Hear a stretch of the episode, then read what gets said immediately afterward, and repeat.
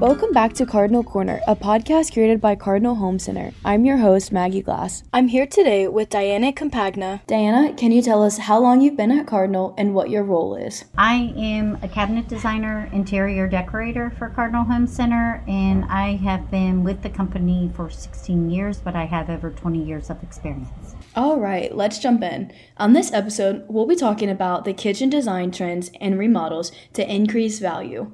The first question I have is how do I go about planning my kitchen layout? Let me ask you a couple of questions in planning kitchen layout. Do you like to cook or do you like to entertain? Do you want to have a, a central area for prep? A lot of things to take into consideration. Always want to keep the ideal of a triangle where is you keep within your prep area where you have your sink, your cooking area, and your refrigerator all in like a triangle. Also, I ask how you would like to utilize your space. Do you need more storage? If you're doing a remodeling job, then I ask, what do you want to get out of the remodeling job? What do you want to get out of having a new kitchen? What should I consider if I want a second pantry? Location and how you're going to use that second pantry. A lot of times people like to hide away small appliances now, so we have just like appliance center where you can store just appliances behind closed doors where they're not sitting out on countertops. But the main question would be how do you want to utilize that pantry? I know a lot of my friends who are renovating and they have been adding butcher block countertops. What are your thoughts on that? Oh, I love the idea of a butcher block countertop area. It can be anywhere in the kitchen. We can incorporate it into other types of countertops, but we like to incorporate a wooden top because they use it for cutting surfaces. Marble is a really popular countertop right now. It's a trend, but it's really hard to use marble for cutting surfaces or anything with acidity in it. So they use utilize the butcher blocks for prep in cutting. What choices are available with wood color?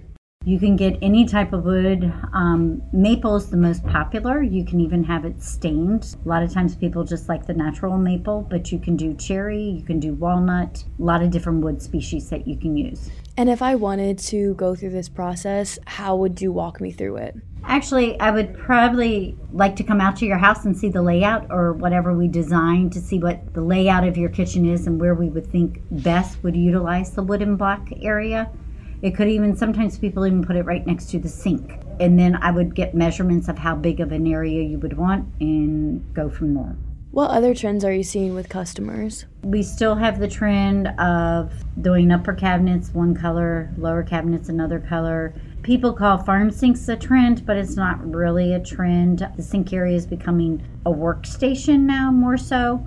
Just popping color here and there throughout the kitchen is a trend. What about floating shelves? I love incorporating floating shelves into kitchen areas just because I think it gives it another little accent area because people like to use them for easy access storage, meaning they put their plates on it, they're easy to pull out, or they use the floating shelves for display purposes. If I don't want to do a complete remodel, what other elements can update my space and potentially increase value? There are a lot of things that you can do to update your space. You can add crown molding where crown molding might not be.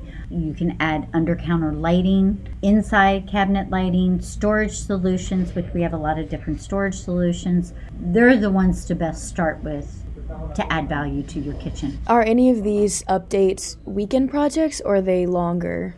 Based on your storage solutions, that can be a weekend project. But by the time you plan and so forth, it might be, you know, a little bit longer project.